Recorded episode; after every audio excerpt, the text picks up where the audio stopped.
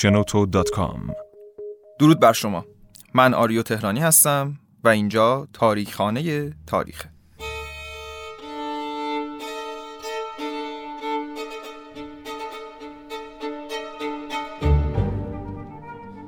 در قسمت دوم از فصل دوم همراه من بشید که به دوران قاجار بریم تا درباره یکی از پدیده های هنری و البته اجتماعی تاریخ معاصر براتون صحبت کنم. تعذیه در عهد ناصری. نمایش ایرانی که در دوران ناصرالدین شاه به اوج محبوبیت و شکوه رسید اما رفته رفته از یادها پاک شد.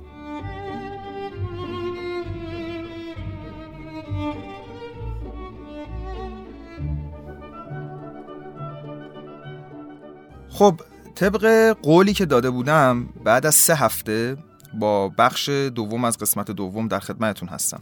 همونطور که گفته بودم تو بخش دوم قرار درباره شکوه تعذیه در دوران ناصرالدین شاه و مخالفت بعضی از علما و مذهبیون با این نمایش تکیه دولت و نقش کلیدیش در تکوین تعذیه تأثیر تعذیه بر موسیقی و به طور کلی هنر ایرانی تحول و گسترش مزامین داستانی تعذیه و به وجود اومدن تعذیه های غیر مذهبی تبدیل تعذیه به عرصه رقابت های سیاسی و اجتماعی و در نهایت اوج این نمایش ایرانی صحبت کنم.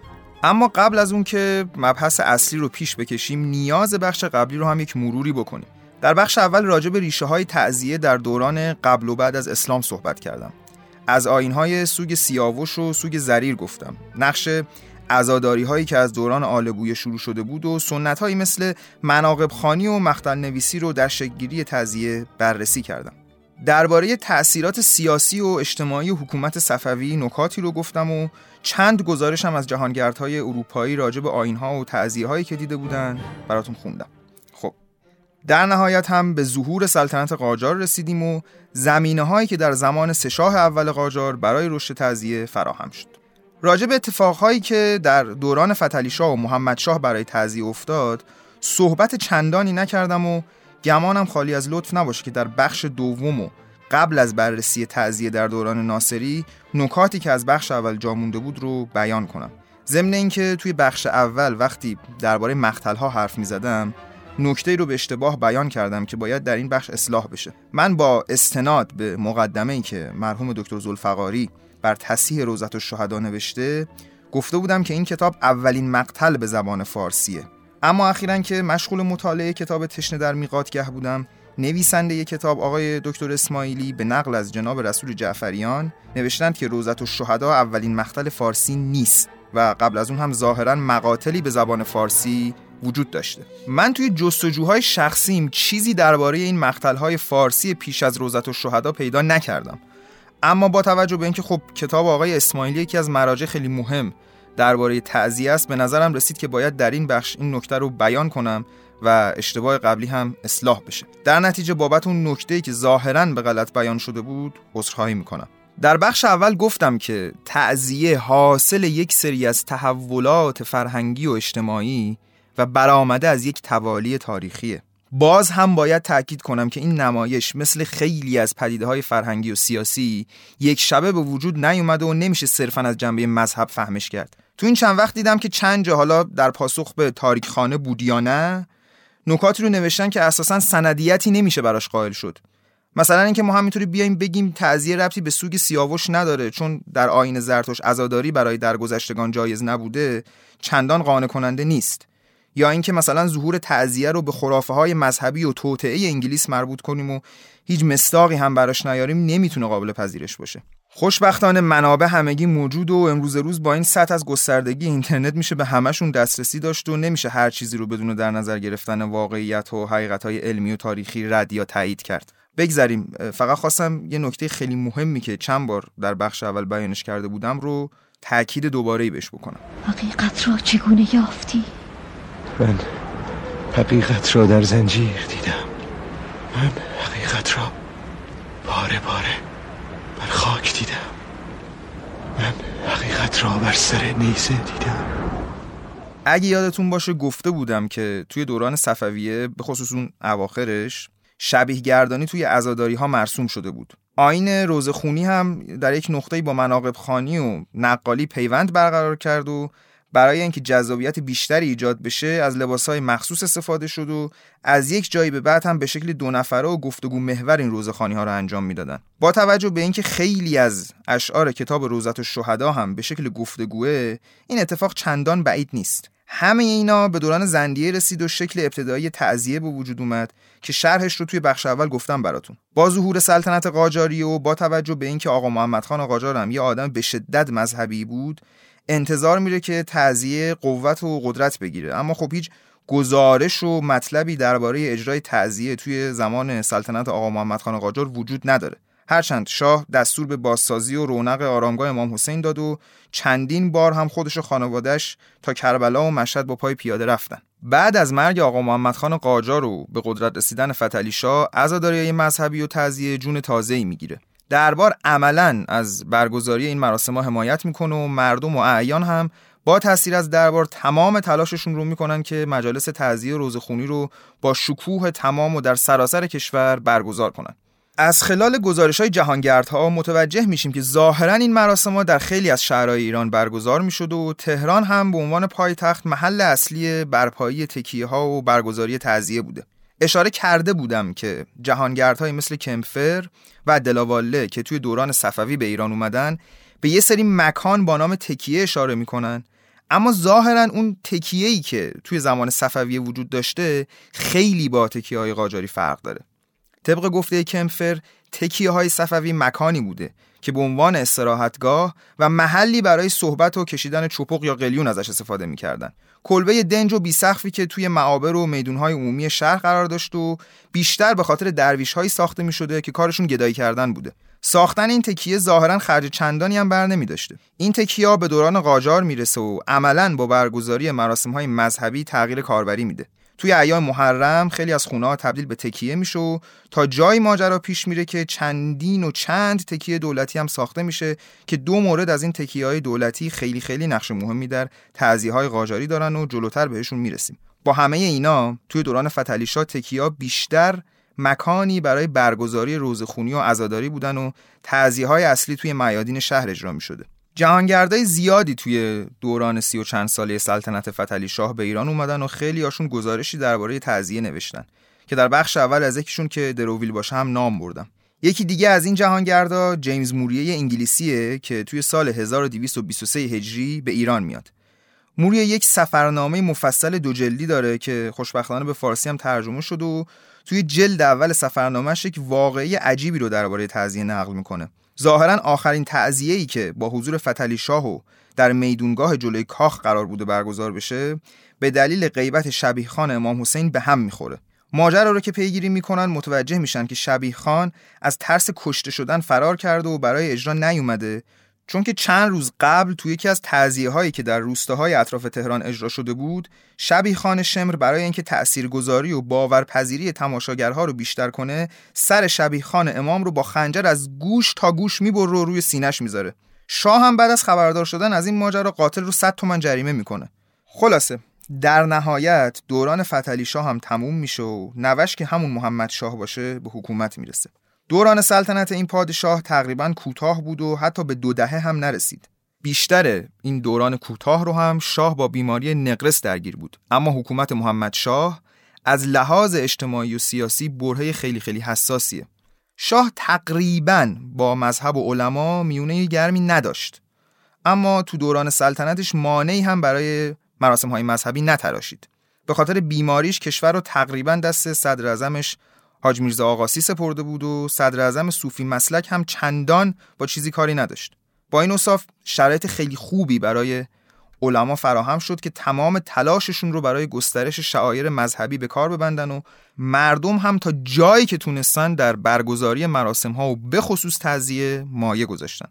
اما تو همین بین بود که جناب صدر اعظم حاج میرزا آقاسی بانی ساخت اولین تکیه مهم و بزرگ دوران قاجار شد. تکیه‌ای که تا اواسط دوران ناصرالدین شاه تکیه دولتی و بزرگترین تکیه تمام ایران بود و به تکیه میرزا آقاسی معروف شد. ظاهرا تا قبل از تأسیس تکیه دولت تمام تعذیه های درباری و دولتی هم توی این تکیه برگزار می شده تمام گزارش هایی که از تعذیه های دوران محمد شاه وجود داره رو باز هم مدیون جهانگردهای اروپایی هستیم که در بخش قبلی از مهمترینشون که همون اوژن فلاندن فرانسوی باشه هم نام بردم خوشبختانه سفرنامه فلاندن به فارسی ترجمه شده و به راحتی در دسترس و توصیه می‌کنم اگه دوست داشتید رجوع کنید و گزارشش رو بخونید سلطنت محمد شاه به دلیل بیماریش چندان دوامی نداشت و بعد از چند سال درگذشت و حکومت رو برای فرزند 17 سالش ناصرالدین میرزا به ارث گذاشت. خب با توجه به اینکه تو بخش اول خیلی سریع از دوران فتلی شاه و محمد شاه گذر کرده بودم تو این بخش تصمیم گرفتم یکم به اون دوران برگردم و نکاتی رو باهاتون در میون بذارم. نکاتی که به نظرم گفتنشون ضروری بود. حالا درنگ کوتاهی داشته باشیم و برگردیم که بالاخره نوبت به شاه تعزیه دوست یعنی ناصرالدین شاه قاجار رسید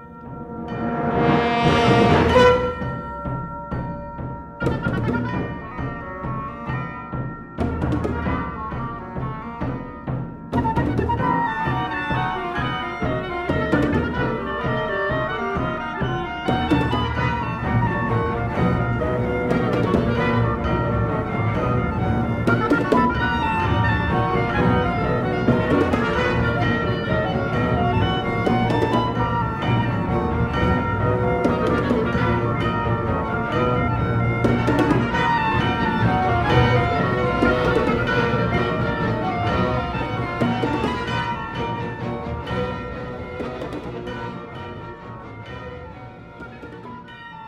با توجه به اینکه ناصرالدین شاه 50 سال بر ایران حکومت کرده گزارش های خیلی زیادی از مراسم های مذهبی و تعذیه های این دوره موجوده.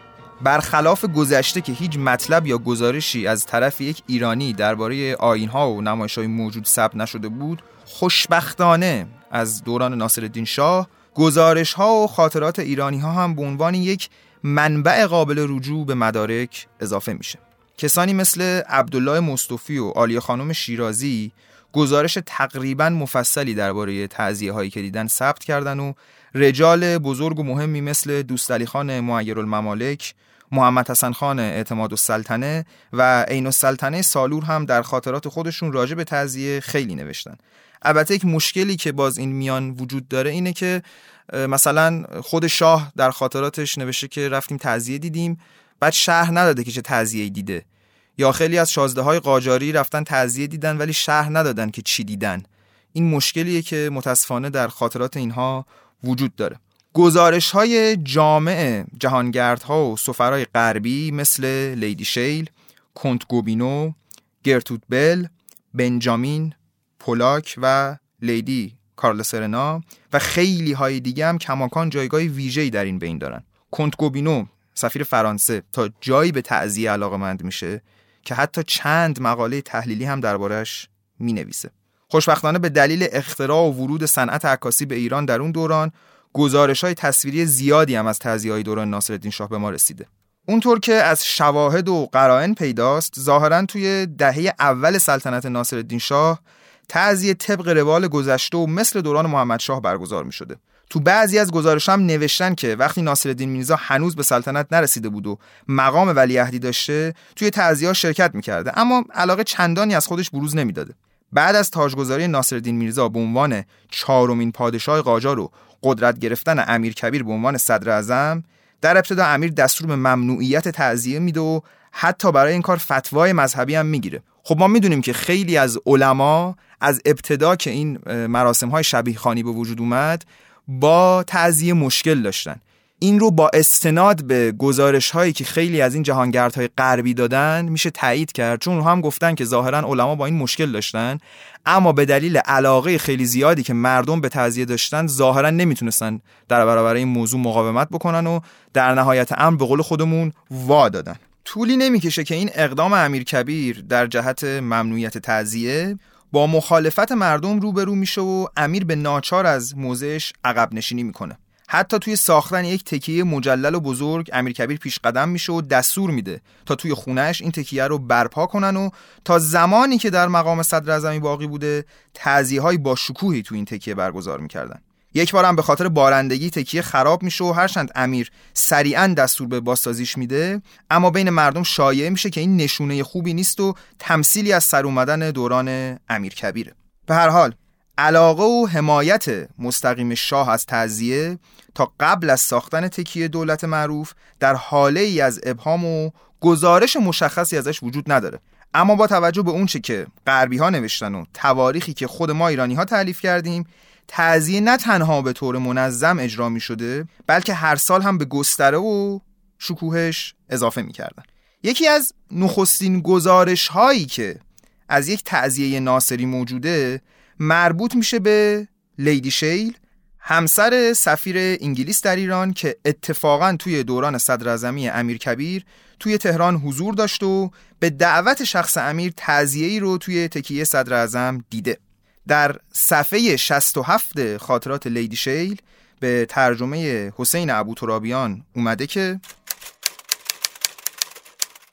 یکی از برنامه های این ده روز نمایش ایلچی فرنگ است که به عنوان سفیر خیالی یکی از کشورهای اروپایی محتملا یونان در بارگاه یزید به هنگامی که سر بریده امام حسین را به بارگاهش می‌برند حضور داشت و با دیدن این منظره نسبت به این کشدار وحشیانه اعتراض می کند و سرانجام در اثر همین بیمبالاتی به افتخار شهادت نایل می گردد. معمولا اشتیاق فراوانی وجود دارد که مدل لباس این سفیر حتما به صورت اروپایی باشد و بالاتر از همه کچکلاه پرداری هم بر سر نهاده باشد. چند سال پیش در سراب نمایندگانی به سراغ شوهرم آمدند تا لباس و کلاه او را برای استفاده ایلچی فرنگ قرض کنند.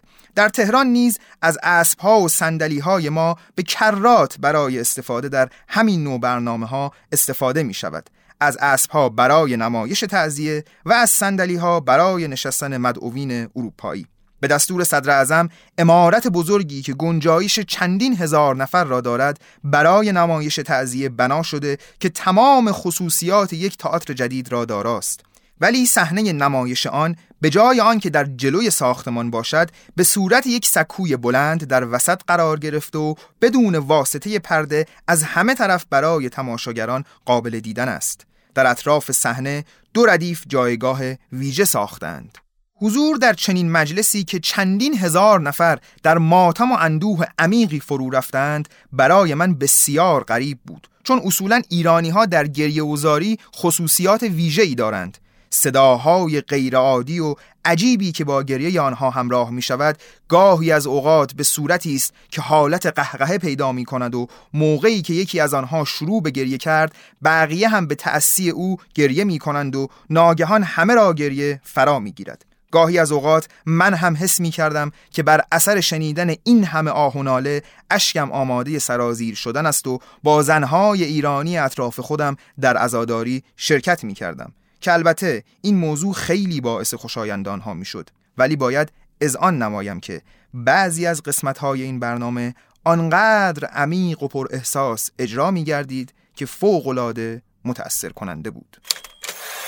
خب لیدی شل هم ظاهرا مثل تمام اروپایی هایی که پیش از اون شاهد تعذیه بودن تعذیه 72 تن و البته ایلچی فرنگی رو دیده.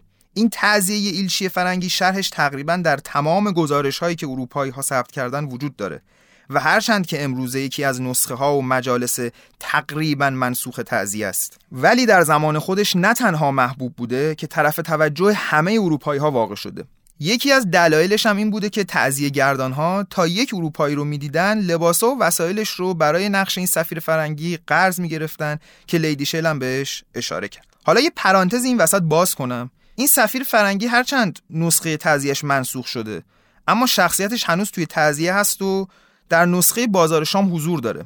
چند روز پیش یکی از این دوستان یه ویدیویی برام فرستاد که طبق معمول این ایام برای تمسخر تعذیه اشتراک گذاریش کرده بودن و ادمین صفحه هم نوشته بود فقط بگید ناپل اون این وسط چیکار می‌کنه. اینو گفتم که اشاره کنم احیانا اگر ویدیویی از تعذیه دیدین که یه شخصیتی با لباس اروپایی اون وسط داره جلون میده این ناپل اون یا لویی یا جورج واشنگتن نیست.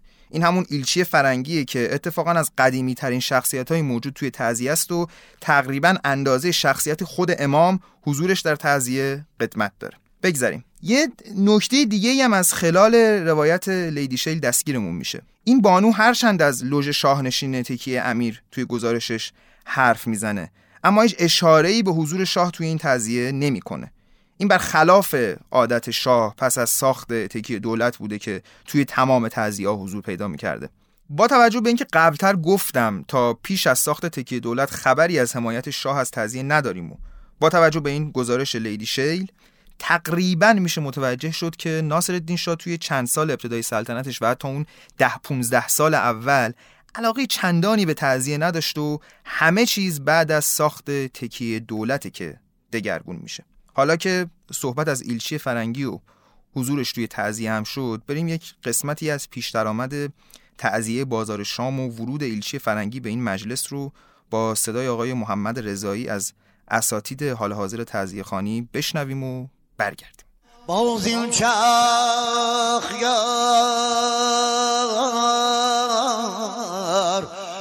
در سینه پیداست باز این چه آزر در دل هویداست. از دشنه غم پشت زغل شمشیر موتم بر فرق جوزا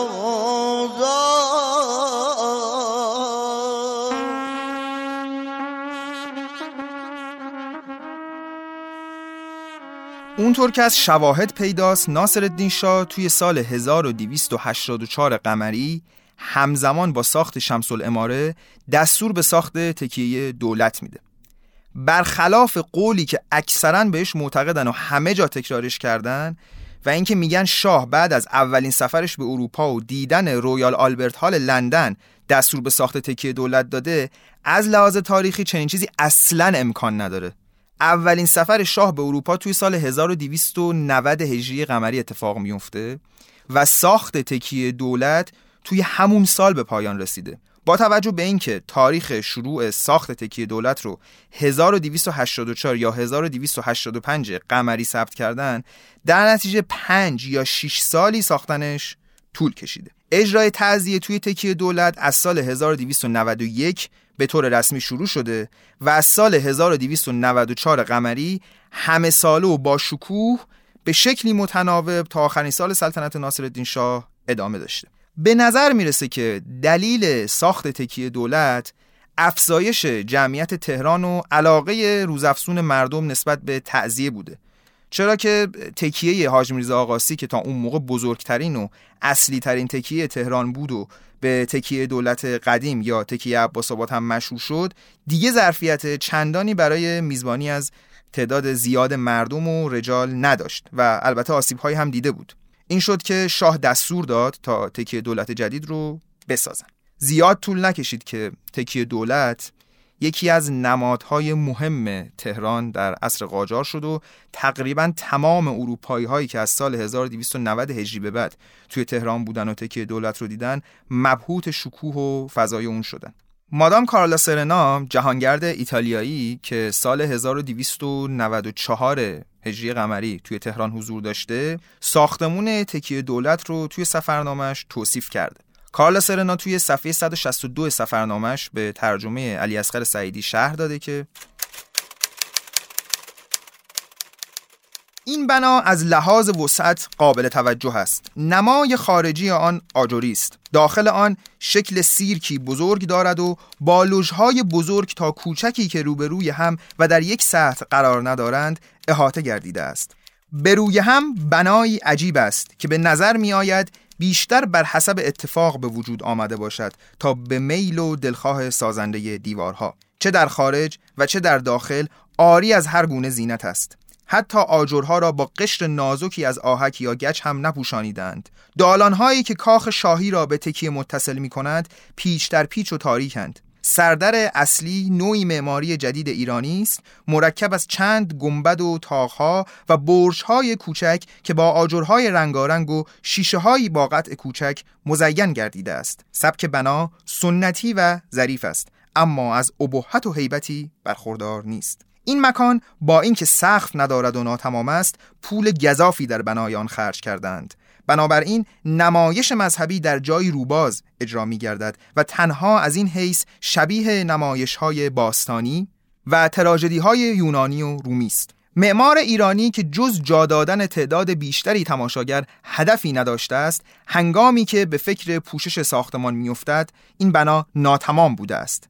در نتیجه تاق زدن بنایی بدان عظمت به خصوص در ایران که آهن و روی و شیشه مطلقا پیدا نمی شود با دشواری بسیار مواجه می گردد بنابراین قرار می شود سقف را با سه قطعه هلال چوبین که با تصمه های آهنین قوی به یکدیگر پیوسته باشند بپوشانند. با آنکه این عمل نیز برای کشوری که در آن وسایل این گونه کارهای بنایی موجود نیست نوعی زورورزی واقعی بود. بدین ترتیب عمل می کنند اما وجود هلال چهارمی نیز ضرورت پیدا می کند که جا انداختن آن به طوری که یک تاق کامل را به وجود آورند غیر ممکن می گردد ناچار هلال چهارم را روی هلالهای دیگر قرار می دهند که به کلی پوشیدن تکیه را غیر ممکن می سازد هنگام تعذیه تزینات تکیه شکوهمند است در این گونه مواقع برای آرایش تکیه از قالی ها و پارچه های رنگارنگ و گل های مصنوعی و آینه و چلچراغ و جار استفاده می شود دیوارها را با نقش هایی به سبک بربر زینت می کنند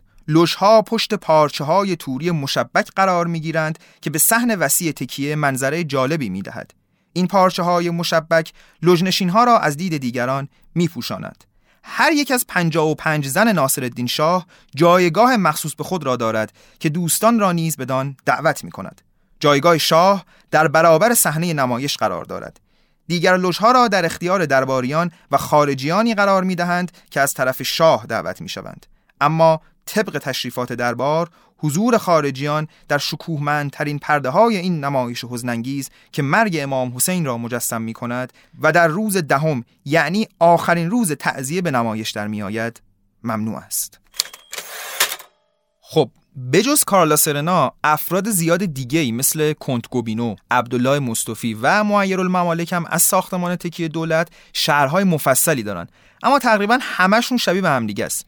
تنها نکته مهم اینه که اگر این شهرهای متعدد رو کنار همدیگه بذاریم به نوعی میشه تکوین و پیشرفت تکیه رو توی سالهای مختلف متوجه شد که چه تغییراتی درش به وجود اومده. مثلا اینکه بعد از سالها چراغ برق وارد تکیه می‌کنن یا چیزایی از این دست. در حال حاضر شوربختانه اثری از ساختمان تکیه دولت نیست. چون که توی سال 1325 خورشیدی و در حالی که سالها متروک مونده بود برای ساختن ساختمون بانک ملی تخریبش می‌کنن. اما ظاهرا موقعیت جغرافیایی تکیه توی بخش جنوب شرقی کاخ گلستان شمال سبز میدون و دقیقا روبروی مسجد شاه قرار داشته. توی سه طبقه و با مساحت تقریبا 2800 متر مربع ساخته شده بود و راجع به معمارش هرچند چندان اطلاعاتی در دسترس نیست اما شخصی به نام حسین علی مهرین رو به عنوان معمار بنا ذکر کردن. توی وسط تکیه سکوی بزرگی برای اجرای تعزیه ساخته بودن و منبر مرمری بلندی هم برای روزخونی و سخنرانی ملاها تعبیه شده بوده ساخت تکیه دولت نقطه عطف خیلی مهمی توی تاریخ تعزیه است. از این زمان به بعده که تعذیه توی باشکوه ترین شکل خودش ظاهر میشه و کم کم نوآوری های زیادی توی اجرا و ساختارش اتفاق میفته بعد از ساخت تکیه دولت تا آخرین روزای سلطنت ناصرالدین شاه اجرای تعذیه محدود به ماه محرم نبود و حتی توی ماههایی مثل شعبان و رمزون هم مجالس تعذیه برپا می شده. توی خاطرات اعتماد و سلطنه اومده که توی ماه رمزون روزی دو نوبت تعذیه توی تکیه دولت برپا می‌کردن و ظاهرا بانی یه سری از این تعذیه ها هم ملیجک بوده. آلی خانم شیرازی که بعد از سفرش به مکه چند سبایی رو مهمون یکی از رجال تهران بوده توی ماه شعبان سال 1310 هجری قمری چند شب پشت هم تعذیه دیده و اتفاقا از معدود ایرانی هایی که جزئیاتی از تعذیه رو شهر داده. مثلا می نویسه امروز که بیستم ماه شعبان است باز هم رفتیم تعذیه امروز تعذیه حضرت عباس بود. هر روز دو تعذیه بیرون می آورند مثلا اعجاز یکی از ائمه یا حضرت عیسی و مادرش یا حضرت یحیی یا گل و بلبل یا عروسی رفتن حضرت فاطمه. اول یکی بیرون می آورند آن وقت تعذیه‌ای که مقصودشان بوده را بیرون می آورند امشب هم رفتیم تعذیه شب یا روز که شاه تعذیه می نشیند دو سه دفعه بر می خیزد و دوره توی بالاخانه زنها می آید قدری شوخی می کند تقلید تعذیه ها را بیرون می آورد باز می رود و این بالاخانه ها همگی به هم راه دارد. خب هرچند توی این زمان تعذیه به دلیل اجراهای متعددی که توی سالهای مختلف داشت و تحت حمایت همه جانبه دربار بوده به اوج خودش می‌رسه. اما کم کم به عرصه ای برای رقابت و تجملگرایی هم تبدیل میشه. اعیان و رجال هزینه‌های زیادی رو صرف حجره های اختصاصی خودشون توی تکیه دولت می‌کردن تا حجرهشون پرزرق و برختر از حجره رقبا به چشم بیاد. خود شاه هم اونطور که عبدالله مصطفی میگه از همه چیز ابزار تفریح میتراشید و شبیه خانی رو هم وسیله ابراز تجمل و نمایش شکوه سلطنتش کرد و عملا تعذیه به صنعت تبدیل شد. اگه خاطرتون باشه توی اون نقلی که از آلی خانم شیرازی هم خوندم اشاره کرده بود که شاه وسط تعذیه مسخره بازی در می آورده در نهایت همین ماجراها باعث شد که کم کم تعذیه رو به ابتزال بره و جرقه های افولش توی اواخر سلطنت ناصرالدین شاه شکل بگیره و اونطور که پیداست عملا تا قبل از اون که توسط رضا شاه ممنوع بشه تو اواخر دوران قاجار تبدیل به مزحکه شده بوده. در این حال تو همین دورانه که تعذیه کم کم از سویه های مذهبیش فاصله می‌گیره و به زندگی عامه مردم نزدیک میشه. مثلا تعذیه های غیر مذهبی به وجود میان و یه سری نسخه تعذیه با عنوان مجالس شادیاور تعلیف میشن. ضمن اینکه به قدری تنوع توی مجالس مذهبی و غیر مذهبی تعذیه زیاد میشه که عملا میشه تعذیه نامه های این دوران رو به چند دسته طبقه بندی کرد. یه سری از این تعذیه نامه ها معروف به تعذیه های اصلی یا واقعه بودن که شرح شهادت شهدای کربلا یا باقی اولیا رو نشون می‌دادن و یه سری از این تعذیه ها هم معروف به گوشه بودن. گوشه ها یا به عنوان پیش درآمدی به تعذیه های اصلی اجرا می شدن یا به عنوان یک مجلس مستقل. خود گوشه ها هم به چند دسته تقسیم میشن که شرحش واقعا الان از حوصله پادکست خارج و ترجیح میدم چیزی دربارش نگم. اگر خودتون علاقه من بودید برید و بخوانید و ببینید که چگونه بوده. اما راجع به این نسخه های غیر مذهبی تعذیه صحبت کردم. اتفاق خیلی جالبی میفته مثلا ما یک نسخه تعذیه داریم که نسخه ترور شاهه. یعنی بعد از اینکه ناصرالدین شاه کشته میشه یکی از تعذیه گردان ها میاد یک نسخه تعذیه تعلیف می‌کنه که راجع به کشته شدن ناصرالدین شاه شخصیتاش هم خود ناصرالدین شاه و عطابک صدر اعظمش و میرزا رضای کرمانی و یه شخصیت حاطف که معمولا توی همه تعذیه ها هست. یا ما یک نسخه خیلی جالب تعذیه داریم به نام تعذیه عباس هندو که اتفاقا این تعذیه عباس هندو باب علاقمندی من به تعذیه شد توی دوران دانشجویی و یک مطالعات مفصلی هم راجبش داشتم. متاسفانه فقط آقای بیزایی راجع به این تعذیه نامه چیزک هایی نوشته و این تعذیه نامه رو تصحیح کرده و به دست ما رسونده. ولی اتفاقی که تو اون میفته جز معدود دفعاتیه که در یک تعذیه نامه راجع به زندگی خود مردم هم صحبت میشه. یعنی ماجراش اینه که اصلا یه ای می‌خواسته تعذیه اجرا بکنه و کسی که قرار بوده شبیه خان حضرت عباس باشه میره اصلا حضور نداشته و اینها. بعد میرن سراغ یک بنده خدایی که معروف بوده به عباس هندو و اساسا مسلمان نبوده. به این میگن که شما بیا تعذیه بخون و اینم میگه من مشکلی ندارم میام و می‌خونم ولی پدرم نباید بفهمه چون پدرم مثلا با دین اسلام مشکل داره. در نهایت هم خلاصه این آقا میره و تعذیه رو می‌خونه و عرض کنم که پدرش هم می‌فهمه و دست این رو از بدنش جدا می‌کنه و ماجراهای دیگه که خیلی نسخه جالبه فکر می‌کنم الان مثلا توی گوگل اگر search بکنین تعزیه عباس هندو اون مقاله آقای بیضایی که حالا این تعزیه نامه رو هم توش تصحیح کرده براتون میاره. یا مثلا مجالس تعزیه‌ای مثل فروختن بچه اگر اشتباه نکنم که اونم ماجرای یک خانواده‌ای که می‌خوان تعزیه اجرا بکنن ولی چون مثلا درآمدش رو ندارن که این کار رو بکنن می‌برن بچهشون رو توی بازار میفروشن. خلاصه اینجا یک اتفاق جالب میفته دیگه. از توی دوران ناصرالدین شاه تا اواخر دوره قاجار تعذیه کم کم از اون سویه های مذهبیش فاصله می‌گیره و با زندگی عامه مردم پیوند برقرار می‌کنه و اصلا این زندگی ها رو توی تعذیه نامه ها میارن. ولی خب متاسفانه جلوش گرفته میشه و این به جایی نمی‌رسه. حالا این میون یه نکته خیلی مهمی وجود داره. نکته اینه که حفظ خیلی از این نسخه های تعذیه رو مدیون اروپایی ها هستیم. مهمترین مجموعه ها و جنگ های تعذیه نامه رو کسانی مثل خوچکوی روسی و لیتن آلمانی گردآوری کردن و مجموعه هم توی کتابخونه واتیکان وجود داره. در واقع این نسخه ها رو با هزار ماجرا می خریدن و بعد از تدوین توی خارج از ایران به چاپ می رسوندن. معلوم نیست واقعا که اگه این نسخه ها توسط این افراد خریداری یا رونویسی نمی‌شد الان چه سرنوشتی داشت؟ مجموعه مهم دیگه هم از نسخه های تزیه وجود داره که به مجموعه میرعزا کاشانی معروفه. میرعزا جزو معدود تزیه نویس هایی که ما از اسمش مطلعیم چون خیلی از این تزیه نویس ها امضایی از خودشون به جا نمیذاشتن.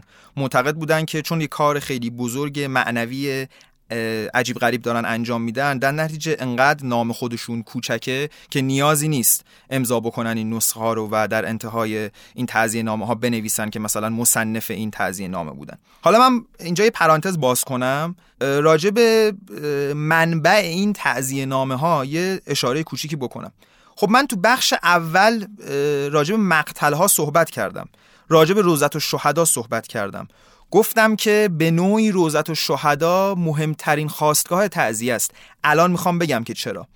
خب تعذیه های ابتدایی رو مثل مثلا مجلس هفتاد و دوتن مثل مثلا عروسی قاسم که از قدیمی ترین تعذیه هاست ما می‌دونیم که از روزت و شهدا اومدن. یا مثلا تعذیه حضرت فاطمه رو هم می‌دونیم که از روی روزت و شهدا نوشتن. چرا؟ چون که وقتی تطبیق میدیم این نسخه های تعزیه رو با متن کتاب روزت شهدا عین به این یکیه و حتی از اشعار این کتاب استفاده کردن. جلوتر که میایم در دوران قاجار به خاطر اینکه دیگه تعزیه نامه ها متعدد میشن و نسخه های تعزیه خیلی زیاد میشه و اصلا بیشتر از هزار نسخه تعزیه ما داریم دیگه روزت شهدا به تنهایی کافی نبوده برای اینکه بخوان از روش تعزیه نامه ای رو بنویسن.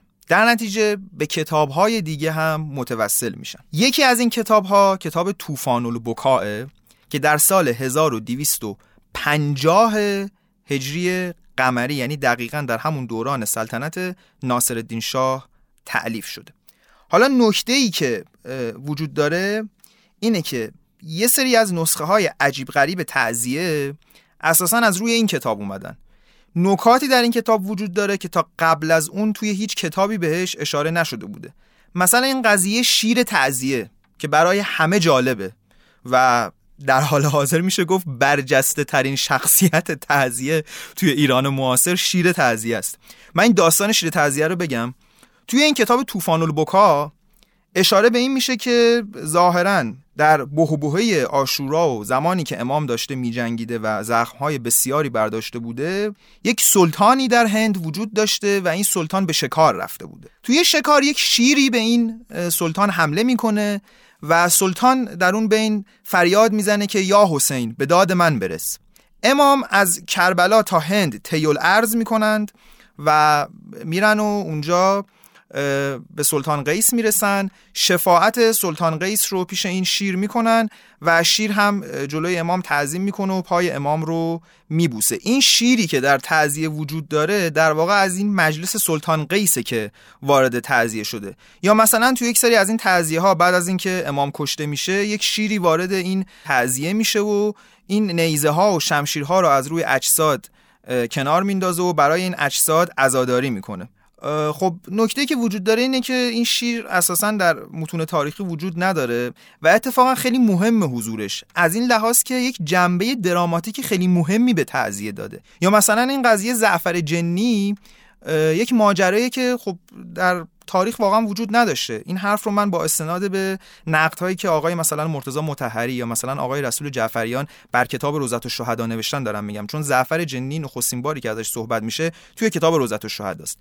ولی اینها برای تعزیه بار دراماتیک داشتن. خیلی به پیشرفت تعزیه کمک می‌کنن. اون جنبه شکوه تعزیه رو به تعزیه میبخشن. ولی خب متاسفانه بعضی اوقات هم به عنوان سندهای تاریخی از این روایت های مثل زعفر جنی و شیر استفاده میشه که ظاهرا اینها درست نیست. تو این بین تأثیر تعذیه توی موسیقی ایرانی هم غیر قابل انکار و اساتیدی مثل مرحوم روح الله خالقی و محمد تقی مسعودیه راجع بهش مفصلا نوشتن. هر کدوم از اولیایی که توی تعذیه حضور دارن باید توی یک دستگاه یا گوشه موسیقی بخونن که این آوازها مجلس به مجلس متفاوته. اما مثلا گوشه راک عبدالله توی دستگاه ماهور ظاهرا از جایی به این نام معروف شده که شخصیت عبدالله ابن حسن توی این گوشه تعذیه میخونده. استفاده از سازهای متعدد موسیقی توی تعذیه هم از زمان ناصرالدین شاه که مرسوم میشه. ما دقیقا نمی‌دونیم که توی تعذیه های قبل از دوران ناصری چه سازهایی و به چه شکلی استفاده می‌شدن. اما چیزی که از دوران ناصرالدین شاه به ما رسیده بیانگر اینه که ارکستر خیلی بزرگی متشکل از شیپور و ترومپت و تبل و دوهل و سنج برای تعذیه ترتیب داده بودن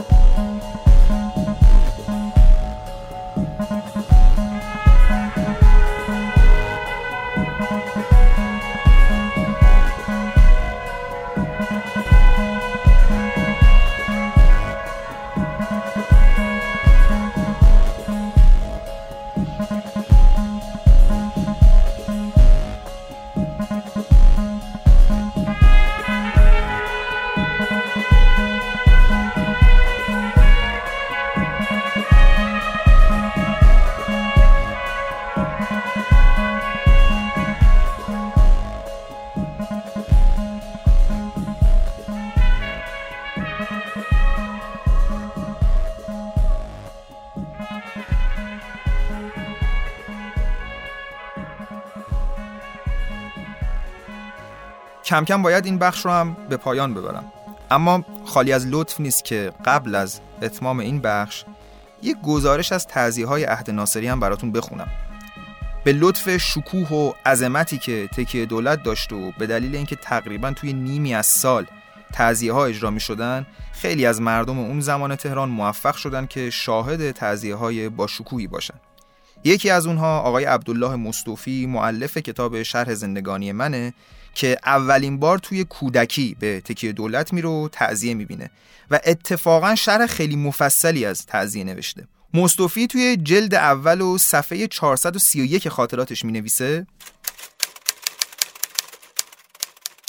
بعد از اندکی سکوت و سکون بالاخره تعذیه خانها وارد مجلس شدند. معین البکا با ریش پهن خرمایی که تمام سینه او را پوشانده و لباده مشکی و اسای چوب آلبالوی سر و ته نقره و نازم البکا پسرش که او نیز جز ریش همه چیزش مثل پدر بود در جلو و دنبال آنها شبیه زنها و مردهایی که در تعذیه نقش داشتند همه با لباس نقش خود در صفوف چهار نفری در حالتی که نوحه میخواندند وارد شدند.